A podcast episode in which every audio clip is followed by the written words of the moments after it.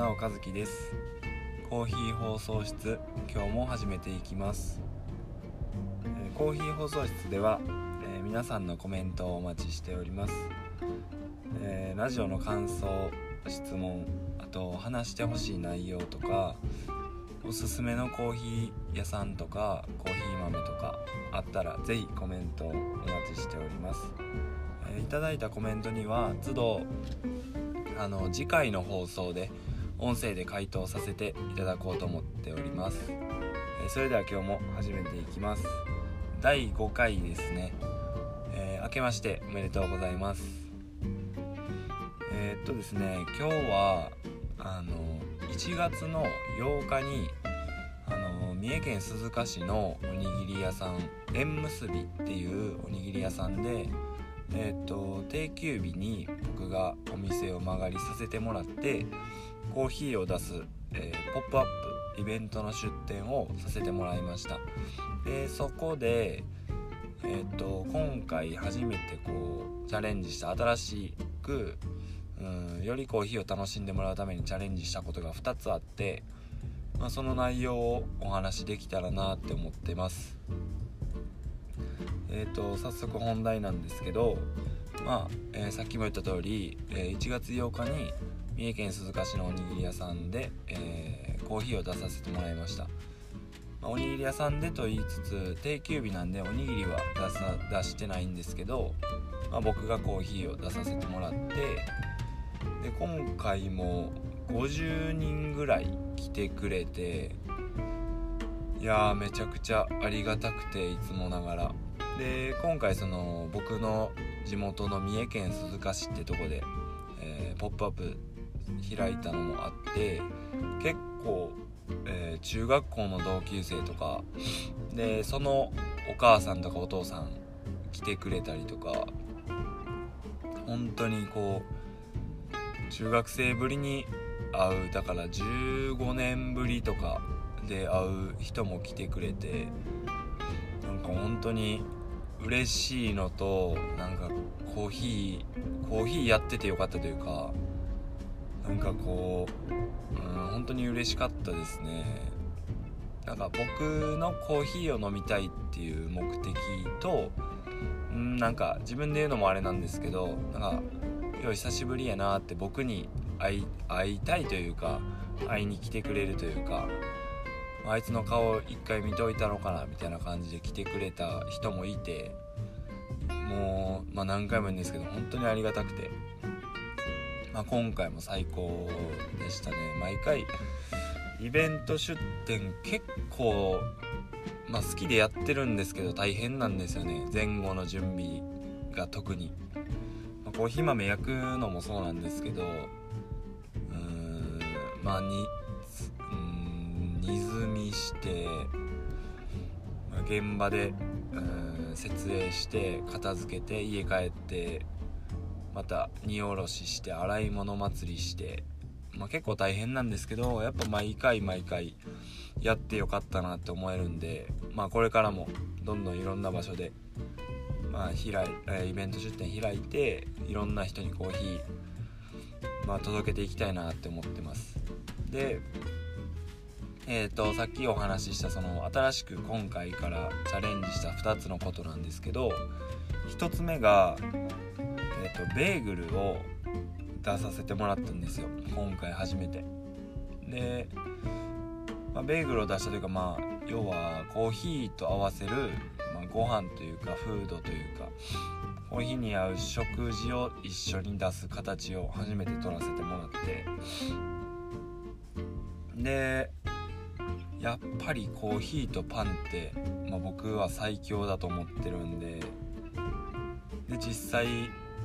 もうめちゃくちゃ美味しいベーグルを、うん、用意できてまあ用意できてというかそれを焼いてくれたのがあの僕のそれも中学校の同級生、まあ、幼なじみというか中学校同級生で僕あの中小学校からバスケやってるんですけど女子のバスケ部の子で。だからまあ幼なじみというかその子がよくインスタでもうすごいパンを美味しそうなのを、まあ、自分で焼いて乗せてるんでまあちょこちょこ誘ってたんですね。いやもうすごいうまそうですしなんか僕のコーヒー豆焙煎みたいな感じでこうめちゃくちゃ研究してるんですよ。だから今日はこんな作り方してみたとかこれ混ぜてみたとかんなんかすごい美味しそうなのと研究してるのとなんかそれを楽しんでる感じが伝わってきてて、まあ、是非コラボできたらなっていうのは前々から思ってて、まあ、今回それがやっと実現したっていう感じなんですけどいややっぱり、まあ、ベーグルが美味しいっていうのも、まあ、それが一番大きいんですけどこう、まあ、僕今までイベント出店を何回かやってきてコーヒーを飲んでくれているお客さんの顔とかはやっぱり気になるんですよね毎回。こう大丈夫かな美味しいかなとか。うん満足してもらえてるかなとか。で今回見てるとやっぱりこうコーヒーと、うん、一緒に食べるベーグルが美味しくてでさらにコーヒーが進むというかコーヒーの魅力も引き立た、うん、引き立たせてくれる？感じでうんやっぱり満足度が上がってるのかなっていうのは見てて思ったので、うん、ベーグルを出させてもらって本当に良かったなって思いました。でうんまあこれは僕があの前好きなコーヒー屋さんをお話しした回があるんですけど、まあ、僕はフグレン東京っていうお店で飲んだコーヒーがめちゃくちゃ美味しくて、まあ、自分の中でこうコーヒーの概念覆されてで、まあ、気づいたら今こうやって自分で豆焼いてコーヒー入れて提供してってやってるんですけどそのフグレンもあのコーヒーと一緒にパンが置いてあるんですね。でそれもその自分のお店で作ってるんじゃなくてバーネルっていう、まあ、パン屋さんというかめちゃくちゃパンを、うん、美味しいパンを出すお店のパンを、ま、仕入れて、ま、毎日出してる。なんかその形が僕めちゃくちゃいいなと思っててなんかコーヒー屋はコーヒーに集中してうんそのパンはパンを得意な人が焼いたものを出すっていう。だから今回もなんかまあコーヒーと合わせて例えば焼き菓子とかまあ、パンとか出したいなっていうのは常にあったんですけどまあ僕がそれができるかって言われたら多分今の時代なんですかねそのレシピとか作り方調べれば多分誰でもやろうと思ったらできるんでしょうけどなんかこう気持ちが乗ってないものを出すのが嫌というかパン好きですけど僕はパン作るのは別に好きじゃないというかだからこう得意な人が得意なことをするのがやっぱりうんそれにはかなわないというか楽しんでる人がやっぱり最強だと思ってるんでなんか今回も僕はコーヒーに集中してそのパンはパンを焼くのが大好きで研究して楽しんで常にやり続けている、まあ、その人にお願いする形で今回も出させてもらって。なんかこういうコラボを今後もやっていきたいなっていうのは思ってて、うん、その僕はコーヒーを出す。パンを出し、うん、出すのが得意というかパンパンを焼くのが得意な人が焼いたパンを出す、うん、焼き菓子が作るのが得意な人がいたらその人の焼き菓子を出すみたいな感じで。なんかみんなの得意技を集めてうん出させてもらってそれをお客さんに楽しんでもらう。なんか作り手が楽しんでるのが一番伝わる形かなっていう。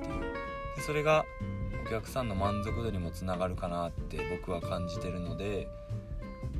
うん今回みたいなコラボをちょこちょこやっていけたらなっていうのは思ってますね。であちなみになんですけどフグレンはそのバーネルっていうパン屋さんのパンを出してるんですけどもし行った時はそのコーヒーとカルダモンロールっていうパンがあるんで是非食べてみてほしいです。めちゃくちゃうまいんでもうめちゃくちゃおすすめします。カルダモンロールぜひ食べてみてください。で次なんですけどえっ、ー、とあったかいラテを今回初めてメニューに追加して提供させてもらいました。でまあもうラテはまあコーヒー屋の定番メニューというか僕も出したいなとは常に思ってたんですけど出せなかった理由があってそれがあったかいラテってあのミルク、まあ、牛乳をスチームがついてるマシンでだからスチームってその蒸気あったかい蒸気なんですけどその蒸気を、えーと、牛乳に混ぜながら空気を含ませながら温めてってそれとコーヒーコーヒーまあエスプレッソを合わせたものなんですね。でそのスチームミルクを作るその蒸気が出るマシンを僕は持ってないので、まあ、ラテの提供ができなくて。でもやっぱりこうラテは出したいなと思っててでその今回そのパンを焼いてくれた女性が、まあ、家で、えー、っとマシン持ってたんで、まあ、今回その出店の時にそのマシンを持ってきてもらってラテを提供させてもらいました。でこれちょっと僕の中ではまあ驚いたんですけどの今回50人前後人が来てくれて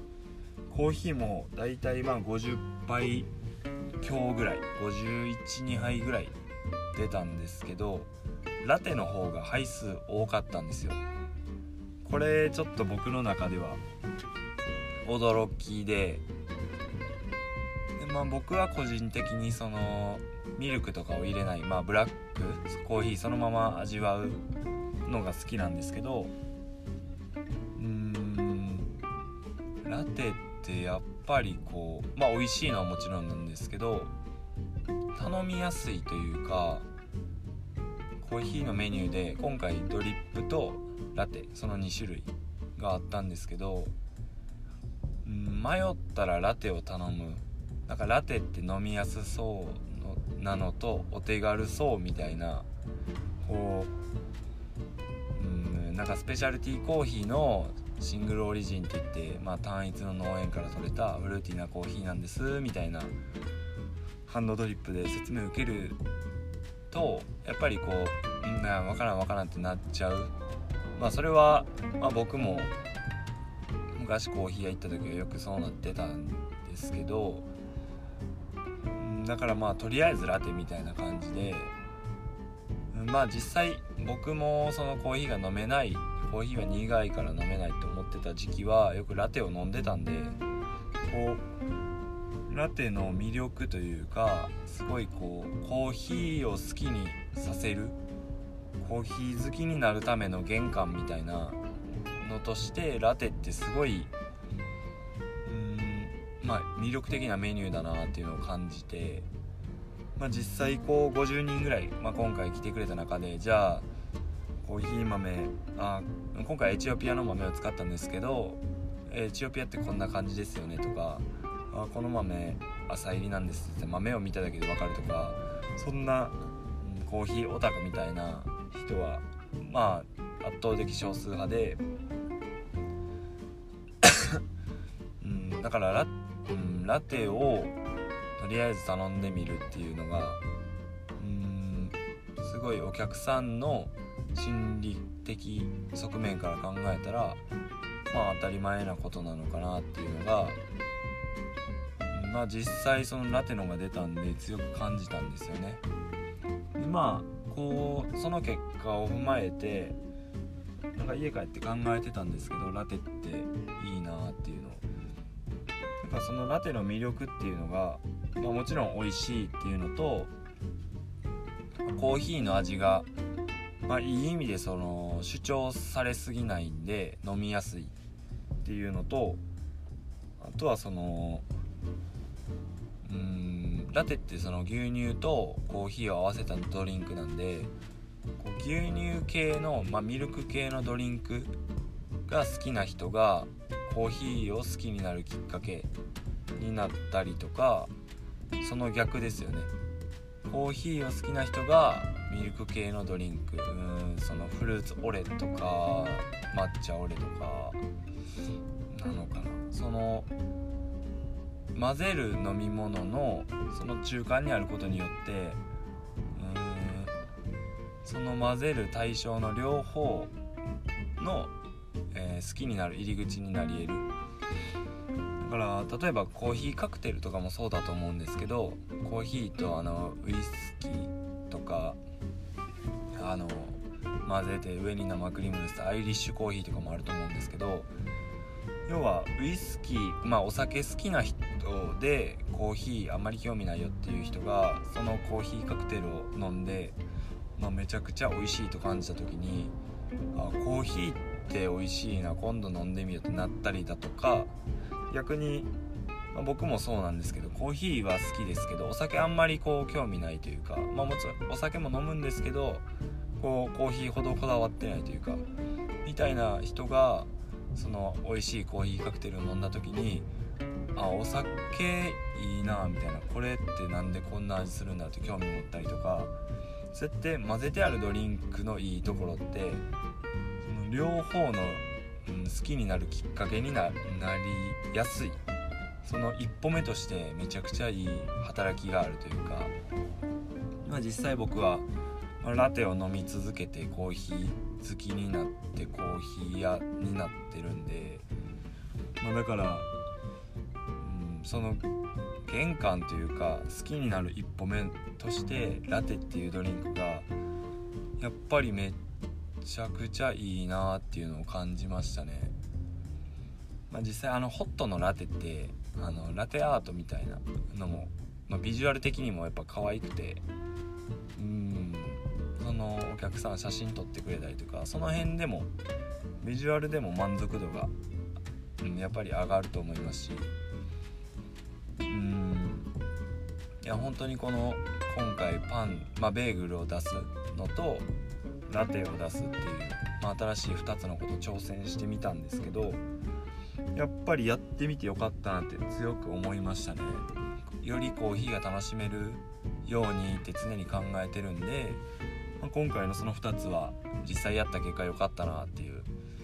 うん、本当に思いました。だからまあ、今回その2つをどんどん継続していくのかはちょっとまだ決めてないですけどこうやって、まあ、お客さんにもっとコーヒー楽しんでもらってもっと満足してもらってっていうのを、うん、考えながら僕が美味しいコーヒー豆を焼いてコーヒー豆あーコーヒーを入れてっていうのはまあ当たり前としてこれからも、うん、研究してというかよりうん、向上させて追求していくっていうのはやっていくんですけど、うん、もっと違うアプローチの楽しめる手段ないかなっていうのは常に探していきたいなって思いました。今回のテーマは以上ですね。もうすぐ今18分ぐらい、まあ、20分ぐらいでいつも目処としてやってるんで今回はこの辺にさせてもらおうと思います。改めて今回1月8日のイベントに来てくれた皆さん本当にありがとうございました。もう感謝しかないです。1人ね滋賀滋賀じゃない。京都からその僕の地元の三重三重の鈴鹿まで来てくれた方がいて実際2時間以上車でかかってるらしいんでまあ往復4時間半とか5時間弱ぐらいかけて来てくれるって本当にありがたいんでもう本当にありがとうございます。もう僕はもっと美味しいコーヒー豆を焼いてもっと美味しいコーヒーを入れれるようにこれからも、追求していこうかなって思ってるんでまた是非よろしくお願いします。えー、じゃあ今回はこの辺で終わりにしたいと思います。えー、僕がやってるフロスクコーヒーでは、えー、各種 SNS、えー、インあとノートの方でもコーヒーに関する記事を書いたりあと僕のや、えーと、フロスクコーヒーのオンラインストアもありますんで各種 SNS のプロフィール欄にリンクを貼ってあるので是非チェックしてみてください。それではまた次回の放送で船尾和樹のコーヒー放送室でしたバイバーイ